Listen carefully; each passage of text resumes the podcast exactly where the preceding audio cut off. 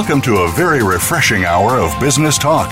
This is Startup Focus with Game Changers, presented by S A P. The best-run businesses run S A P. You'll hear from the innovators who know how to use game-changing technologies to shake up the status quo with big data and real-time and predictive analytics from the consumer to the enterprise. Learn how to help your organization move in exciting new directions. Here's your host, Bonnie D. Graham. Welcome, welcome, welcome. If you want to run with the Game Changers and change the world, you are in the right place. Let's see what the buzz on the street is. I have a quote from Doctor Mark Drapeau, D R A P E A U, the principal at Edge and Flame, a boutique consultancy in Washington, D C. He says, at the crossroads of global power and influence. That sounds so important. Here's the quote. The real secret of success in Government two point oh is thinking about government as a platform. Now, those of you who are regular listeners to all of our Game Changer series, you know, we have fourteen currently in live production and adding a few more soon. You know, we talk about platform, companies as a platform. It's a very interesting concept, and a lot of organizations are doing it now. So let's see what this talks about here.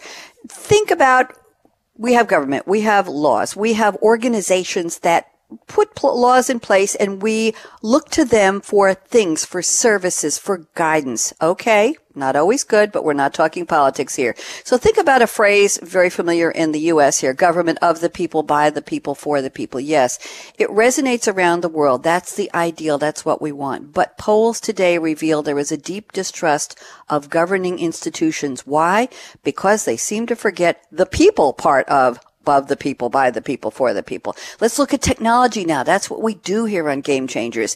Think about something brand new called e-government and something called open government. We'll talk about those in a few minutes. When we put them together, we combine them, we put the synergy together, they pave the way for Government two point oh. Aha! A next-generation collaborative technology that uses social media. Come on, you know you're out there using it somewhere. Cloud computing, we know you've heard of it, new technologies, and A I, that's artificial intelligence-based apps to increase citizen participation. And that's what we're going to talk about today. Our topic is smart citizens, and we know either you are or you want to be, how to make government more accountable. It's a big topic. We have a wonderful panel, and they're going to help explain it to us. First up, in just a moment, I am welcoming back a lady who's been on several times before, always very smart and insightful. It's Colleen Hardwick at PlaceSpeak, and she'll tell us about her wonderful organization in a few minutes. Joining her is a newcomer, Michelle Spector, S P E C K T O R, if you want to look her up, co-founder and E V P of Business Development at I P Gallery, and she'll tell us about her organization in a few minutes. And rounding out the panel is somebody who's been away far too long on here on Startup Focus, Mark Nerona, Startup Engagement Lead at S A P Startup Focus. And, of course, a shout-out to Christina Sosa, who puts these wonderful topics and panels together for this series. So let's start off with Colleen Hardwick, and Colleen has sent us a quote, a very memorable quote, Colleen. Haven't heard it in a while, and it's so true, from F D R, that's Franklin Delano Roosevelt. He lived from eighteen eighty-two to nineteen forty-five. We call him F D R fondly here in the U S. He was the thirty-second president of the U S from nineteen thirty-three till his death in nineteen forty-five. He was a Democrat, and he won a record four presidential elections and became a central figure in world events during the mid-twentieth century. Look him up if you don't know him. Here's the quote. The only thing we have to fear is fear itself. Colleen Hardwick, how have you been? I've been very well. Good to hear you, Bonnie. Good to be back. Thank you. You too. I know you're a really busy lady. I'm always excited when you're on the panel because you have so much to say. So talk to me about who who is fearing what or whom. You know, we're not going to get political, but we're talking about the goal of Government two point oh. So can you tie it up for us a little bit, please? Well, sure. Um, the thing that most people are afraid of, and government falls into this category, is change. Paradoxically, we always, uh, you know, people will say that they want change, um, but when it really comes down to it, they don't. Uh, change makes people afraid. And when we're talking about Government two point oh, and we're talking about the kinds of changes that need to happen in the relationship between the public and the public sector, the public sector, elected officials and bureaucrats are really quite afraid of dealing with the public when it comes right down to it. So we only have to be afraid of fear itself because ultimately change is the only constant. Plus ça change, plus c'est la même chose. You remember that one, Colleen? That's one of my favorite Indeed. French quotes. Yes, the more things change, the more they stay the same, and around and around the wheel of progress goes. Thank you, Colleen. We have a lot more to speak with you about in a few minutes. Let's get our newcomer on, Michelle Spector. She is talking to us from Israel. We'll find out a little bit later where exactly she is. And Michelle has sent us a quote from John Lennon. Oh, my.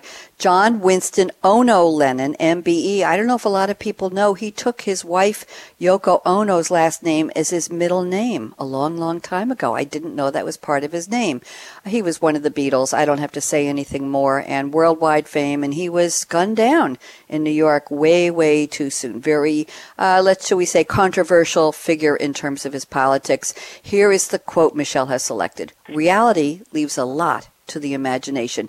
Michelle Spector, shalom, welcome, bienvenue. How are you today? Thank you. Very excited to be on the show, Bonnie. Thanks for inviting me. We're and delighted. Um, Talk to me about your quote. To... Yes. Looking back, it has always been reality with a sprinkle of imagination that turned which seems impossible into something that is possible indeed. Um, it is the spark of all great innovations. Most people treat imagination as something that has nothing to do with reality, but um, imagination shapes the way we see our reality, affects our experiences and hopes and actions and behaviors. One of the greatest daydreamers uh, was mm-hmm. uh, Thomas Edison, and he's the American greatest inventor with over one thousand ninety-three patents. Without him, we couldn't have this um, show today. He's right. The inventor of the electric light, the telegraph, sound recording, motion pictures, the battery for electric car. So um, if you can imagine it and you can believe it, you can definitely achieve it. So, Michelle, I, I love that explanation of the quote. Now, what does that have to do with governing and citizens and participation and what we just discussed with uh, Colleen Hardwick, the concept of government two point oh? Are, is it reality yet? Are we imagining it? Will it happen? Any thoughts on that? Well, I agree with Colleen. Government systems, by their nature, are complex. They're physical. To some degree, they're digital today, and human-based silo systems. There is a true need for imagination to see how these systems change and um, how they uh, transform into what we vision and hope for government two point oh. Thank you very much. Is it far off? Is it here yet? Just one, a quick answer on that one. Uh, I think it's further away than we would hope. Okay, that's what I wanted to know. Thank you very much, Michelle, and welcome. And we'll talk to you a little bit about your company and where you are in just a few minutes. And now let's welcome back Mark Nerona. Mark was on almost every show in this series a couple of years ago, weren't you, Mark? You were you were my mainstay, remember? Yes, I do remember. And he would say, oh, no, is it really three weeks already? Do I have to come back? No, you were very gracious about it. Mark has sent us a quote from Thomas Jefferson. Boy, we're really waxing uh, waxing statesmen here. Uh, and Thomas Jefferson, seventeen forty-three to eighteen twenty-six, one of the American founding fathers, the principal author of the Declaration of Independence, and the third president of the U S from eighteen oh one to eighteen oh nine. He was also elected the second V P of the United States, serving under John Adams from seventeen ninety-seven to eighteen oh one, which which brought him into the presidency. Very interesting guy. And now let's read the quote. Every man, and of course we're thinking every woman and everybody else, feels that he is a participator in the government affair of affairs, not merely at an election one day in the year, but every day. Mark, love the quote. Talk to me.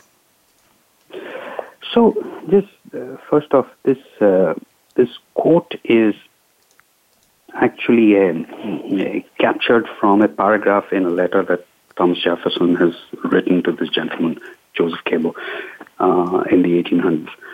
Um, so it's not, I mean, that paragraph, it's not verbatim. It's kind of been distilled out of that. But I think, uh, you know, that entire compendium of work that the founding fathers had, uh, you know, penned down in the form of letters, essays, all of those things have been put together by Um, I believe it's the University of Chicago Press, if I'm not mistaken, and they've tried to share some of the thinking and the vision around the founding of the government. Now, it's interesting that we're talking about uh, Government two point oh in twenty eighteen.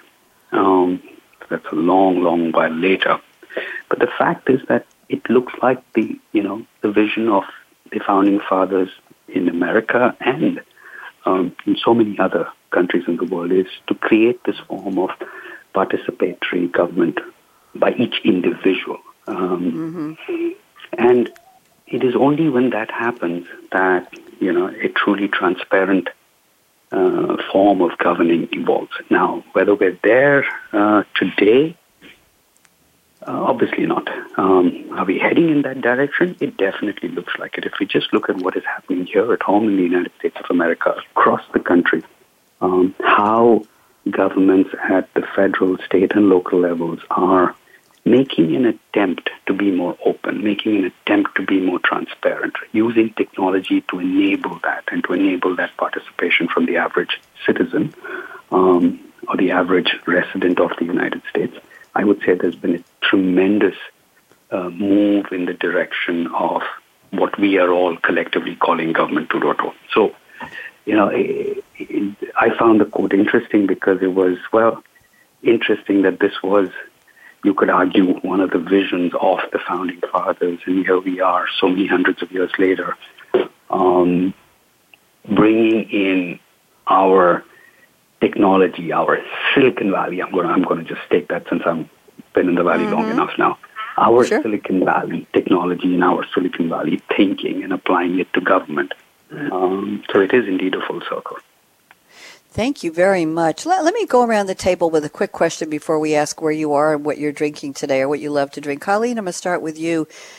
Do citizens really want to participate that much, or is it just a few? Are we only interested in participating when something doesn't go our way or we don't get something, when we have to, quote-unquote, fight City Hall for something we think is our right? Colleen, just uh, just wondering, we talk about this wonderful Government two point oh and everybody will participate. Do people really want to participate? Just your observation. I think there's a demographic curve on that. Um, mm-hmm. As people grow older, as they have more skin in life's game, they're more interested in participating. So if they have kids in schools, if they own property and pay property taxes, uh, they're going to be more likely to participate and see the importance of participating. That said, um, we see an over Uh, over uh, participation rate as people get to the end spectrum. Seniors are, for example, overrepresented in, in uh, public participation, and mm-hmm. the challenge has really been on the other end, getting young people involved uh, mm-hmm. to show up, to vote, and to engage um, on an ongoing basis. So there's, there's no single answer to that. It's really depending on where people are in their lives that's going to have an influence on their level of participation. Thank you. Great answer. I'd love to get some insights from Michelle Spector. Michelle, you are in Israel. I know you were educated in the United States. You uh, you lived in New York, part of uh, an organization. We'll talk about that in a minute, but you have a very global view. Michelle, what do you think about people wanting to or not be involved as a participant actively in government? What are your what's your observation?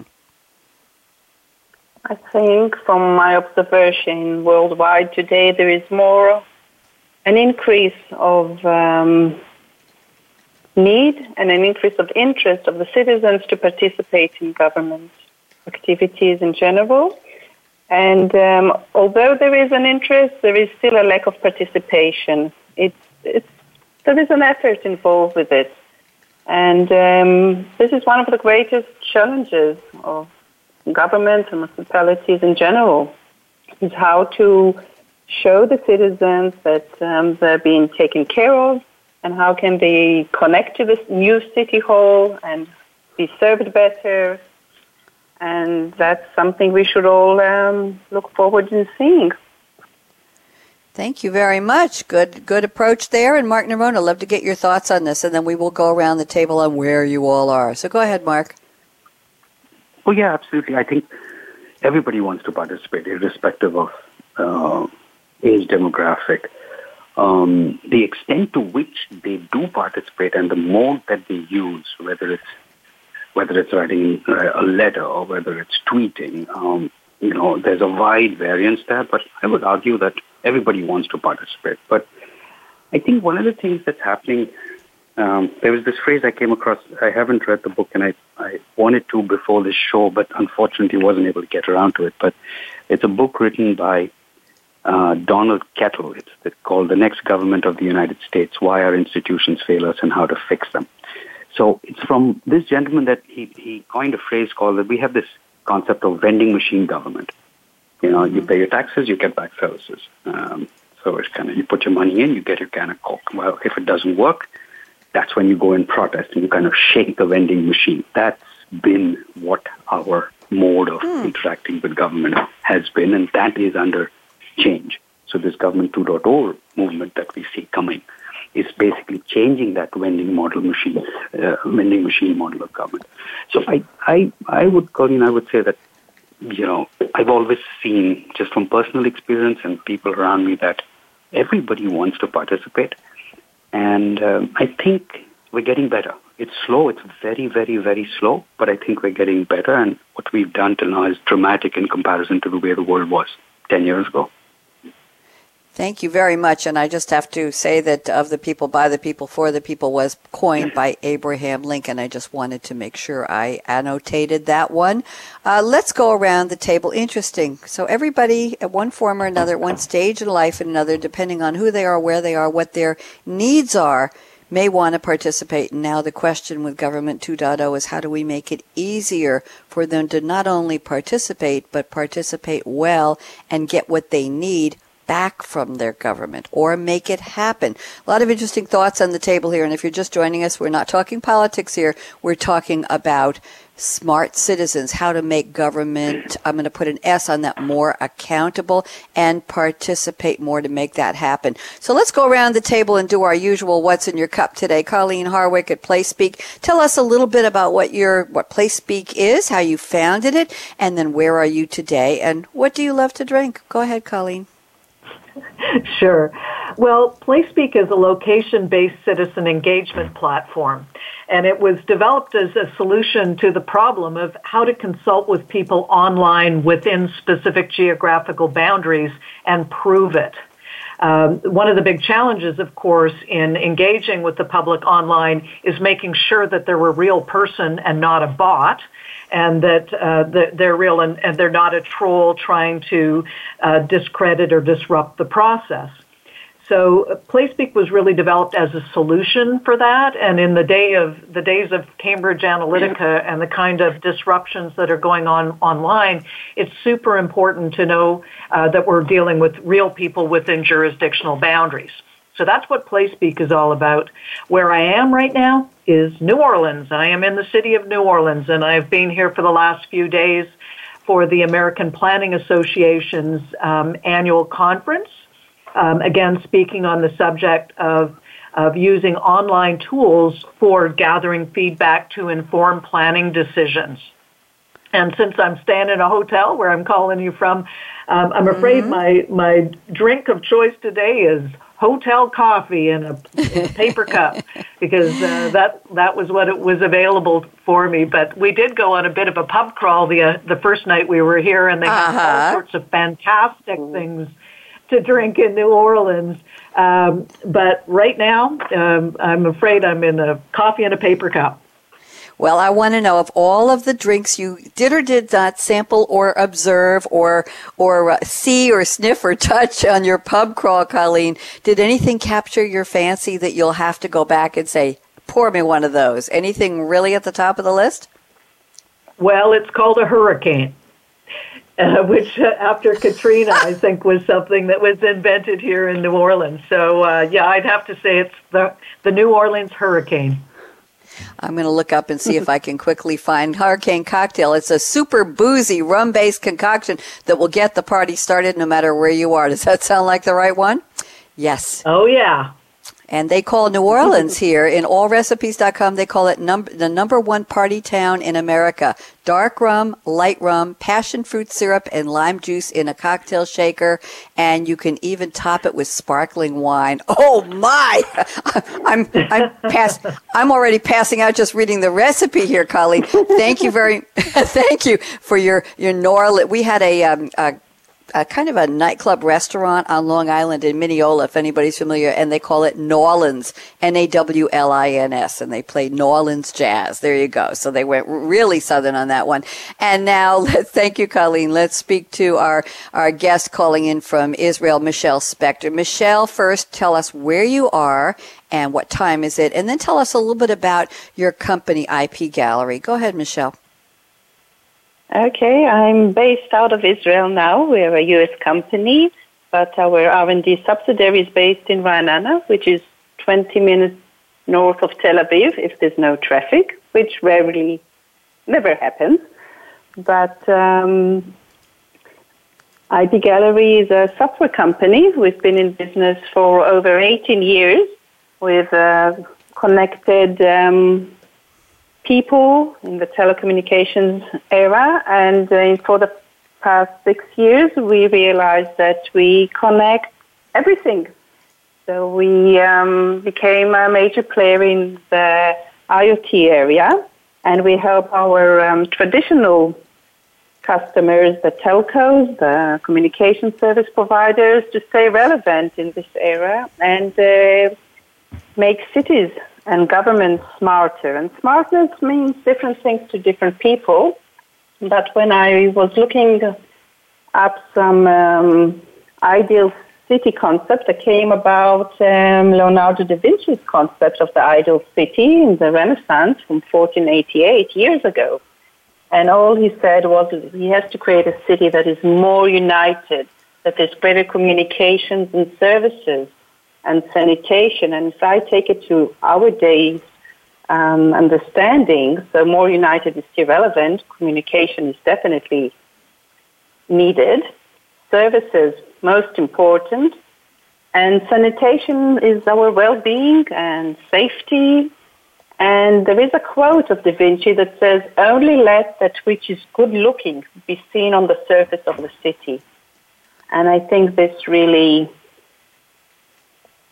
means everything when we look into making a city smarter. It has to be also better looking, better functioning, and a better place to live, work, and play in. So today we offer an holistic solution that is modular. It's mix and match. Every city can choose whatever is most required at the moment. We address current challenges and future challenges in terms of um, public safety, transportation, um, climate changes, and so forth. Thank you very much, Michelle. And what are you drinking today? And what time is it there right now? And what are you drinking right now? What do you plan to drink after the show? It's seven twenty-eight p.m. And my favorite drink is the exotic uh, Jus de Bec Citron. Can you tell me what that is? And, Say it again. Uh, yes, I will. It's um, hot water with lemon in French. Ah! Because I travel the world much. Everywhere I go, I make sure I know to say this in the right local language, because everyone understands iced water or hot water or tea with lemon, but hot water with lemon always causes a problem. So, so say it say it again and say it again one more time. Did you say it in French just a moment ago? I want to hear it again. I hope so. I don't know French. Oh, okay.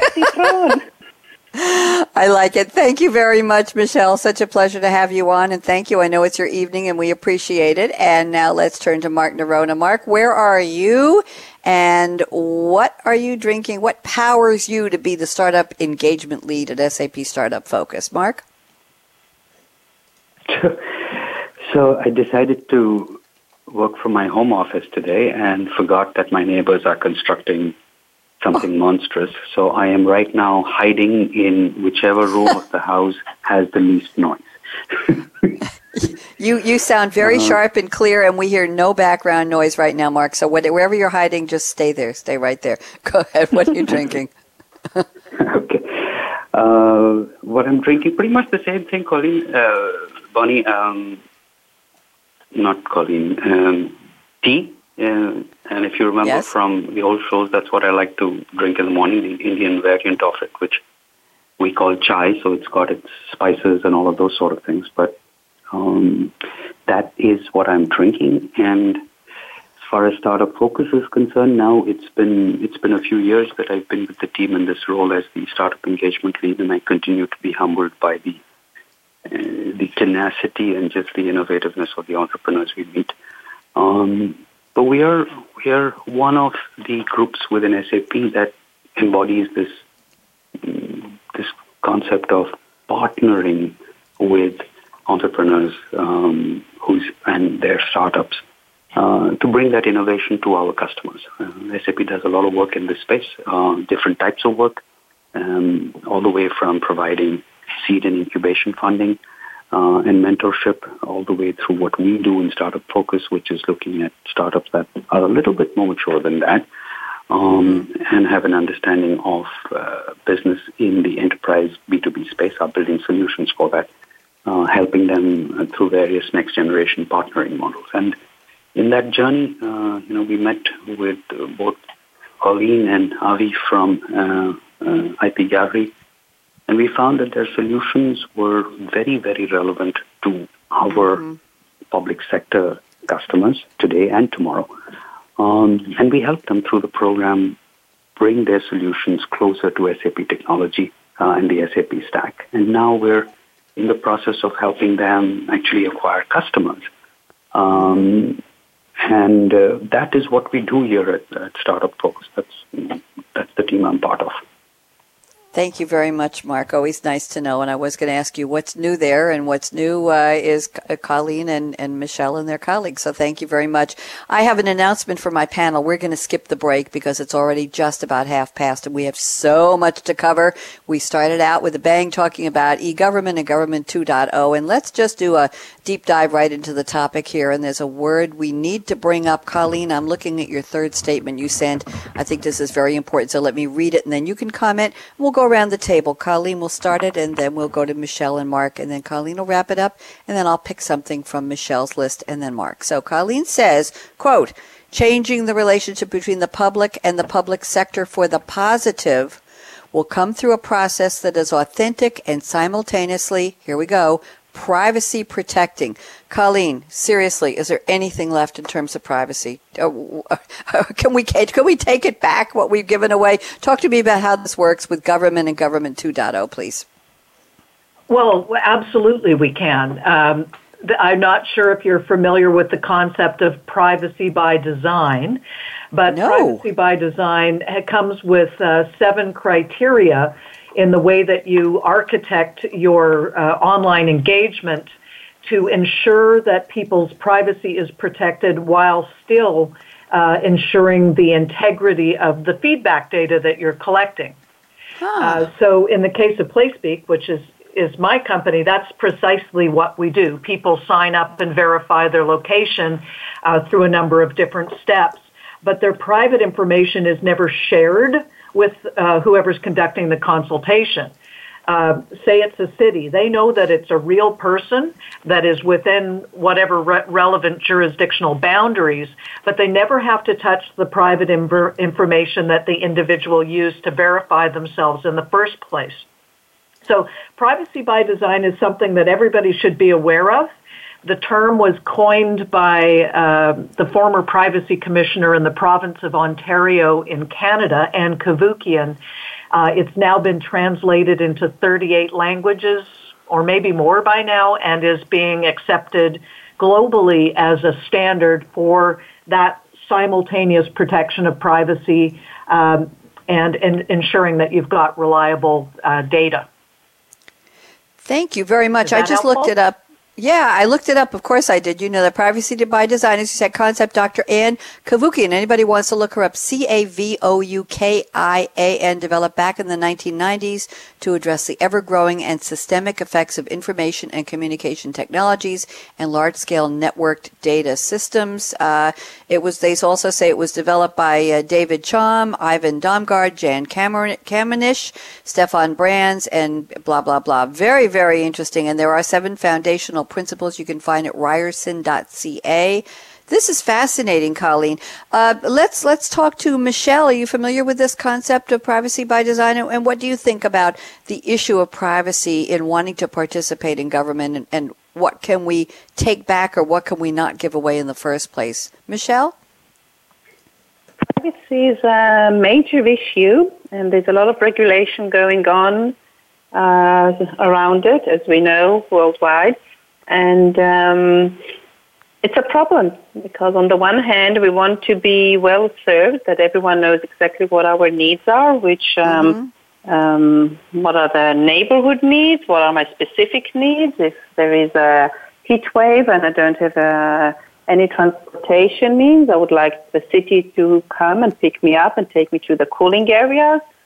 So we want to be understood and that there is an intimate relationship, that the government will know my needs on the one hand, and yet on the other hand, we are very keen to preserve our privacy and that nobody will abuse the information about us. So it's, it's complex, and um, I think that the privacy by design is a good way of um, approaching this.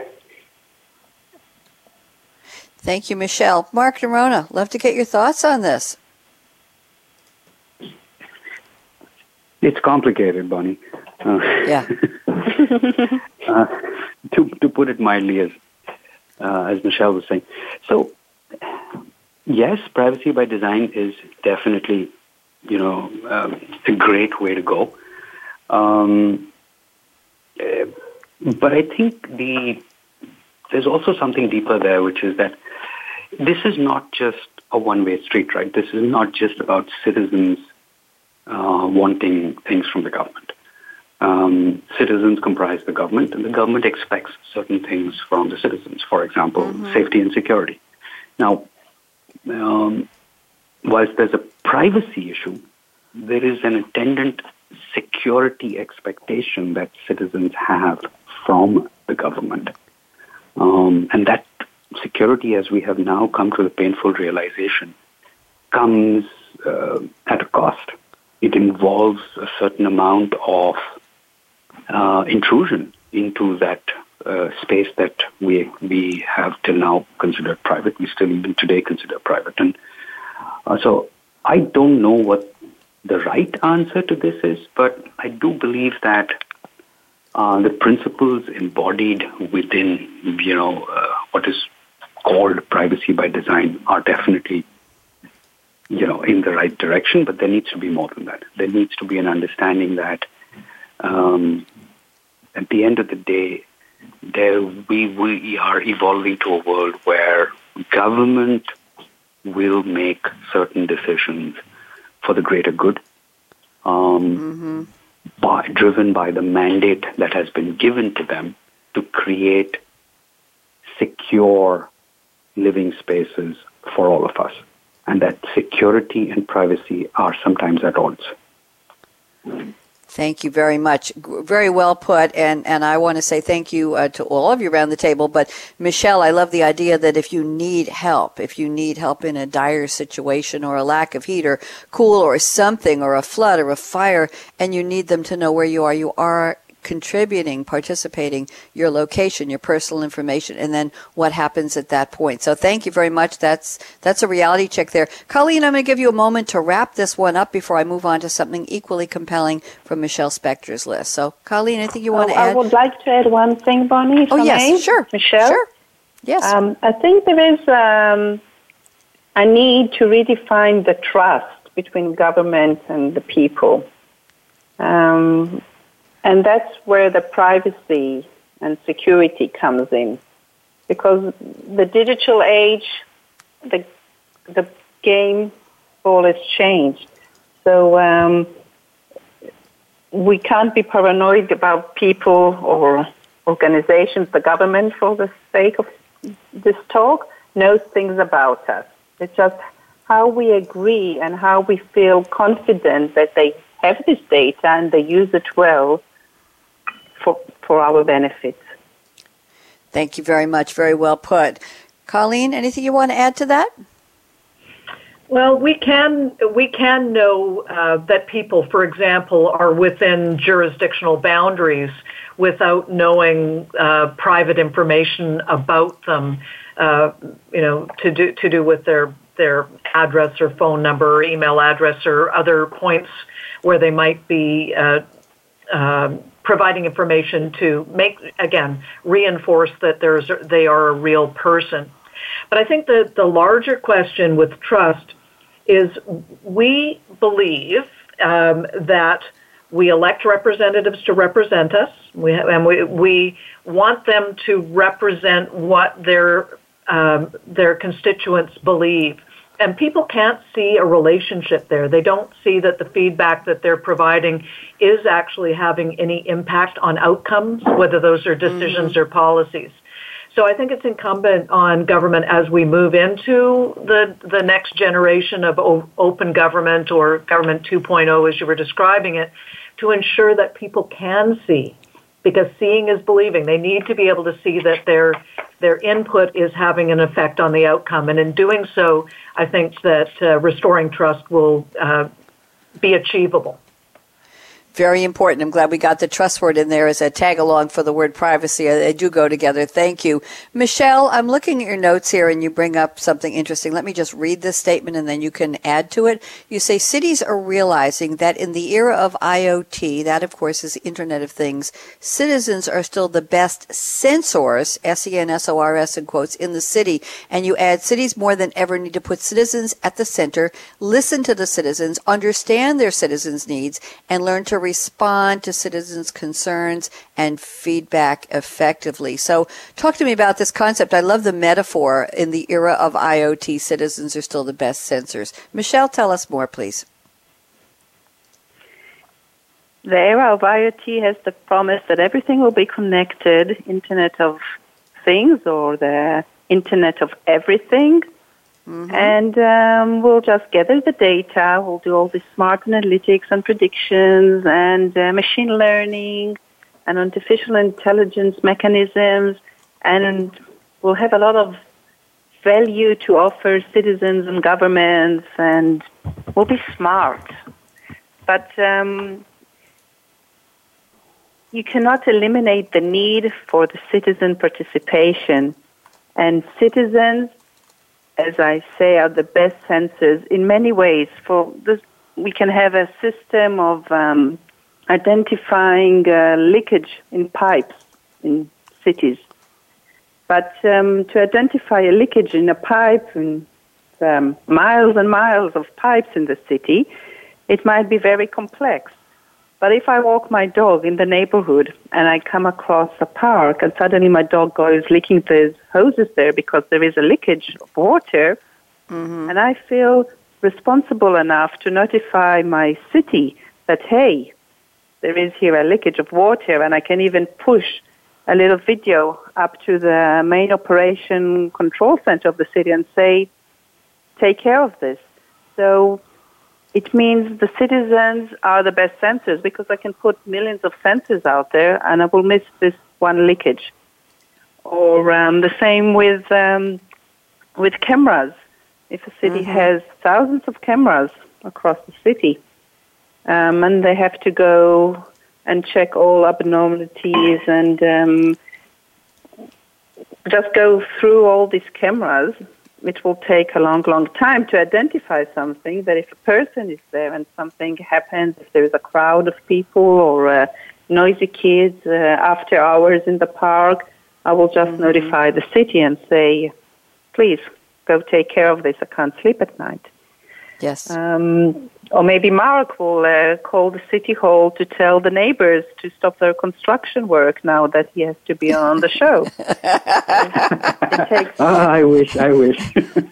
I, I have tried that. I have I have actually bribed construction crews. When I lived in a, a co-op building in, in Great Neck on Long Island, when they were going to do construction, I have bribed them with fresh-baked cupcakes and later on a bottle of wine for the foreman and said, would you mind moving to somebody else's terrace because I'm on live radio and I can't have you guys bagging. And they did it, and they look forward to fresh baked muffins from me every time they came on a Wednesday and they wanted to do their work. This went on for a while. It was it was fun to have somebody to bake for, but I digress. I, I love the concept, Michelle. It's so important. And yes, many of us do know how to pick up the phone or email the local police department or the mayor or somebody and say, hey, what's going on? There's a party across the street. It's two in the morning, or uh, why was that person's door left open, or there's a car crash outside. I, I really appreciate the concept that we are the best censors. Mark, love to get your thoughts on this one, and then Colleen, and we'll move around the table. Go ahead, Mark. So, yeah, I think conceptually what Michelle said is, is really really interesting, right? When she says there's millions of us out there, and we are the best censors.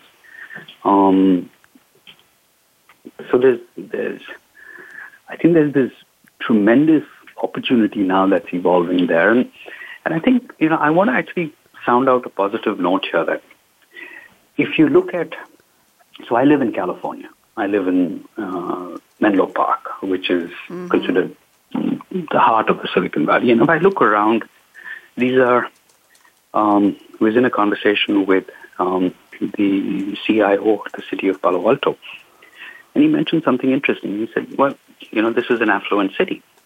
Um, and yes, we keep winning awards uh, as being one of the smartest cities uh, in the U S.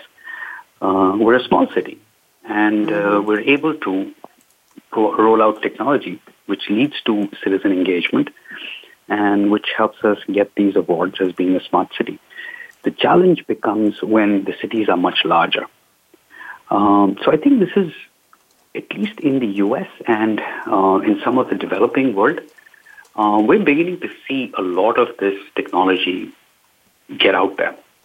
And it is currently becoming, it, it's at the early stages, but it's becoming a habit to communicate with the city. So this, the missing manhole cover or the pipe leak, I think the important thing is when the mindset changes, when it becomes a natural behavior to just take a photograph and send it to the city, saying, hey, uh, here's something that for you to fix.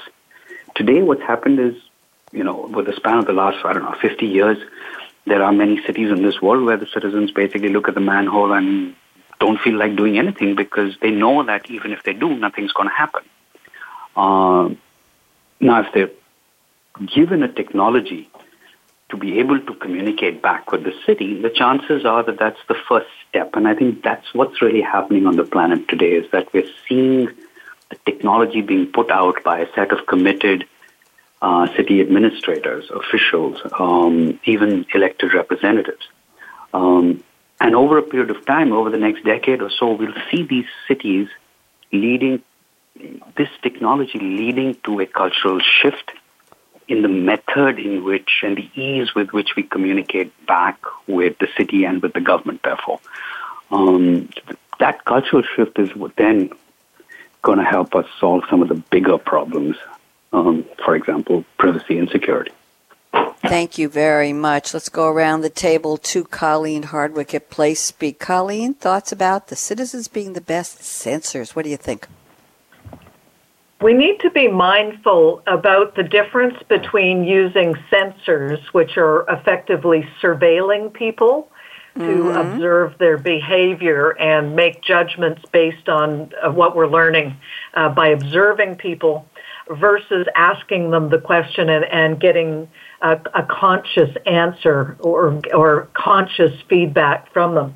So I just differentiate. We need to think about this quite a bit in, in the context of the Internet of Things, about how we we blend the um, active voice of people contributing feedback to um, passive means of gathering feedback through sensors and surveilling people. I think we need both, and I think we can learn from both, uh, but we, we just need to be mindful that the two blend together uh, to create the best possible information for, again, decision-making and public policy development. Thank you very much, Colleen. Michelle, anything you want to add to this before I sneak in another topic here from Mark's list, something I want to talk about? Go ahead, Michelle. I go back to the trust issue. Uh, for example, in the city of New York, um, they have over, I think I have the right figure, eighty-five thousand reports of burned light bulbs, and most of them are just false reports. So maybe there is over-engagement there, you know. People, I don't know who is reporting in, but um, just people just report of burned light bulbs when it's, they're working fine, and the city doesn't know, so they send out the engineers and uh, the crew and everyone, and uh, there is more pollution and more traffic and waste of energy, and the light is working fine. So it takes really a... educating phase of um, government on the one hand and the citizens, the digital citizens. Yes, you have this great app, you can report problems, but you just can't go and press the button constantly, but there's no real problem.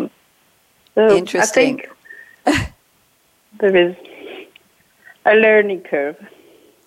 Absolutely. And I'm I'm reading here from the N Y C dot gov, and this is the New York D O T, Department of Transportation, streetlights. They say D O T maintains over two hundred fifty thousand streetlights throughout New York City and is a national leader in using sustainable street lighting. In the largest such project in the U S, D O T is blah, blah, blah. If you see a small flashing red light next to the street light bulb, call three one one to report it immediately.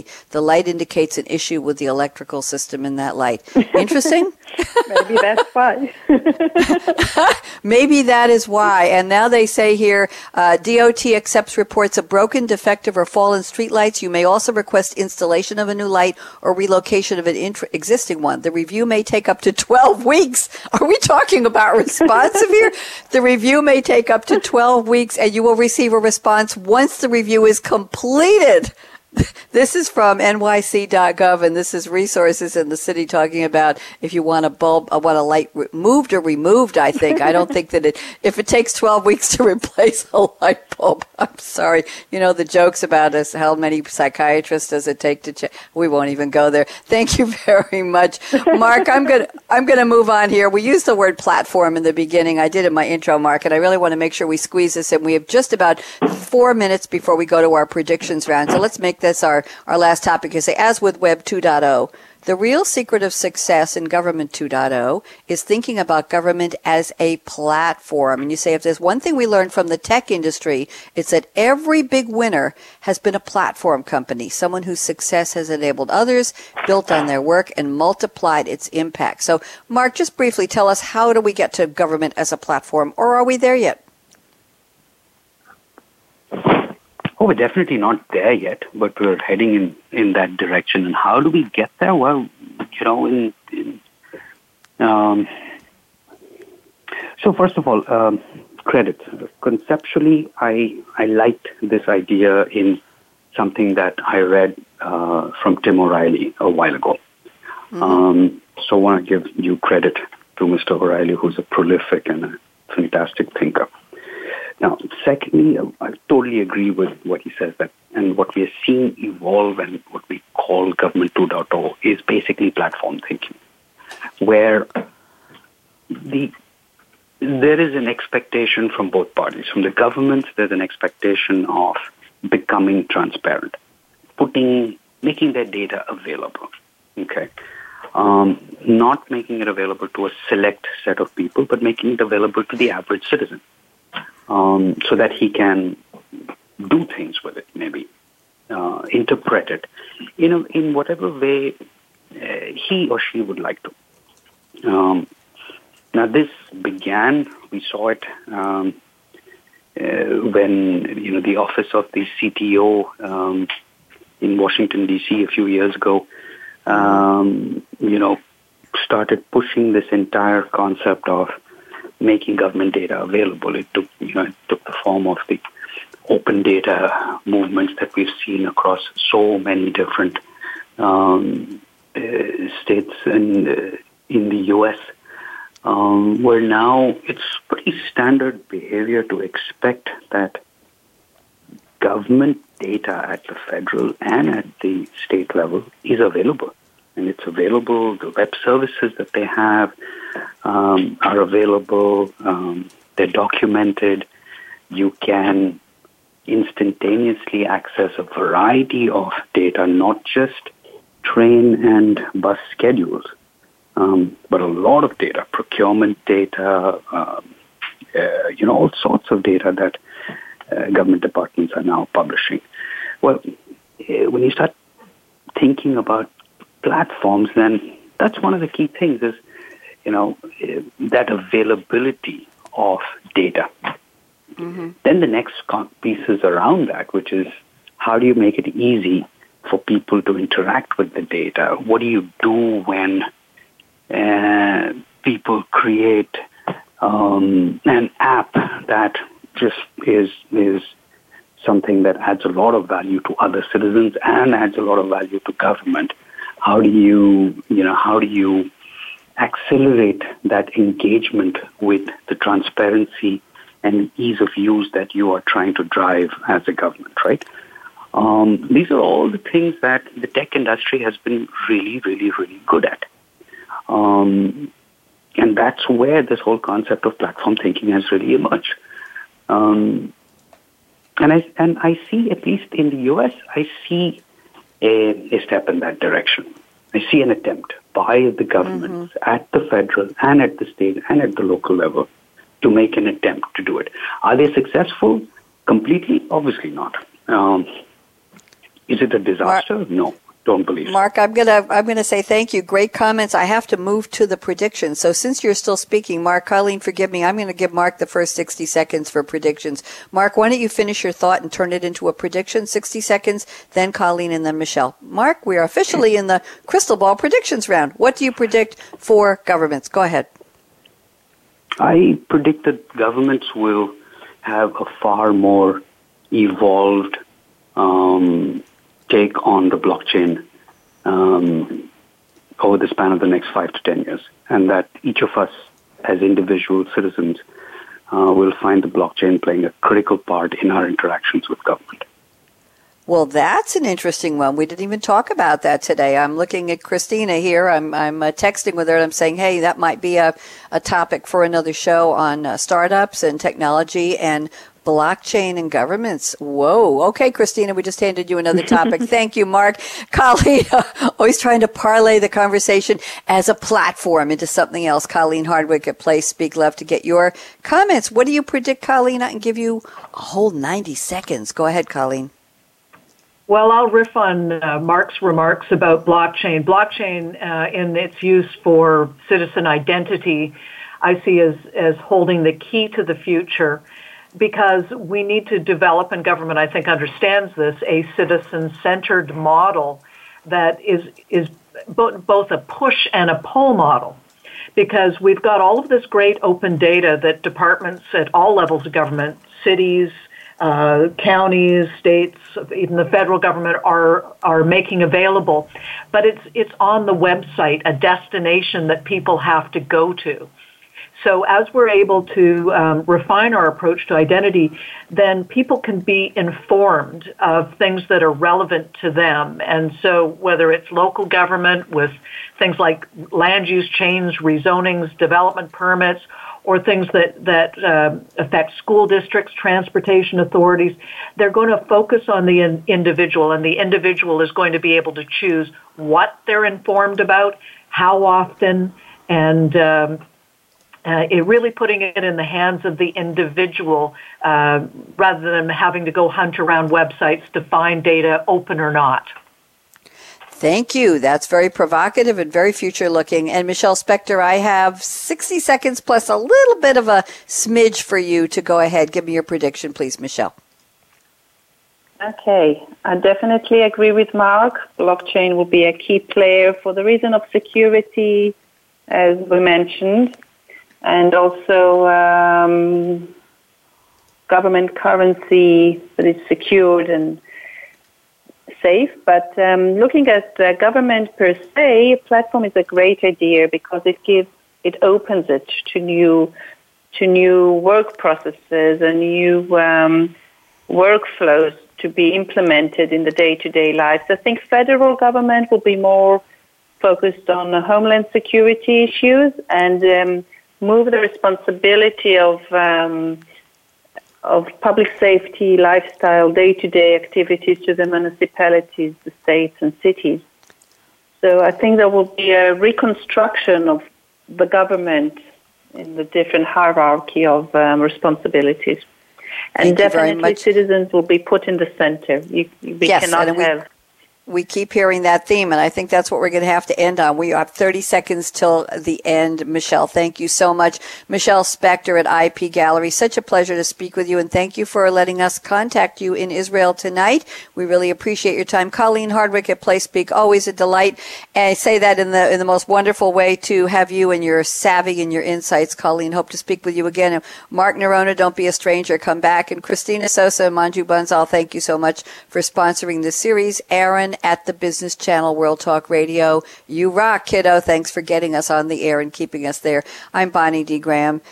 It's been real. We learned a lot. We'll be back soon. I'll be back tomorrow with a live edition of Coffee Break with Game Changers, eleven a.m. Eastern, right here on the Business Channel. So here's my call to action. Veet, veet, fast, fast, fasten your seatbelt. What are you waiting for? Go out and be a game changer today, just like Colleen, just like Michelle, just like Mark. Bye-bye.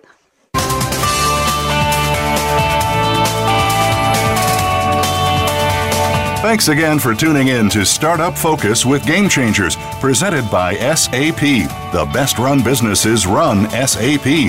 To keep the conversation going, tweet your questions and comments to Twitter, hashtag S A P R A D I O. And please join host Bonnie D. Graham again next Tuesday morning at nine a.m. Pacific Time, twelve noon Eastern Time on the Business Channel. We wish you a positively game-changing week.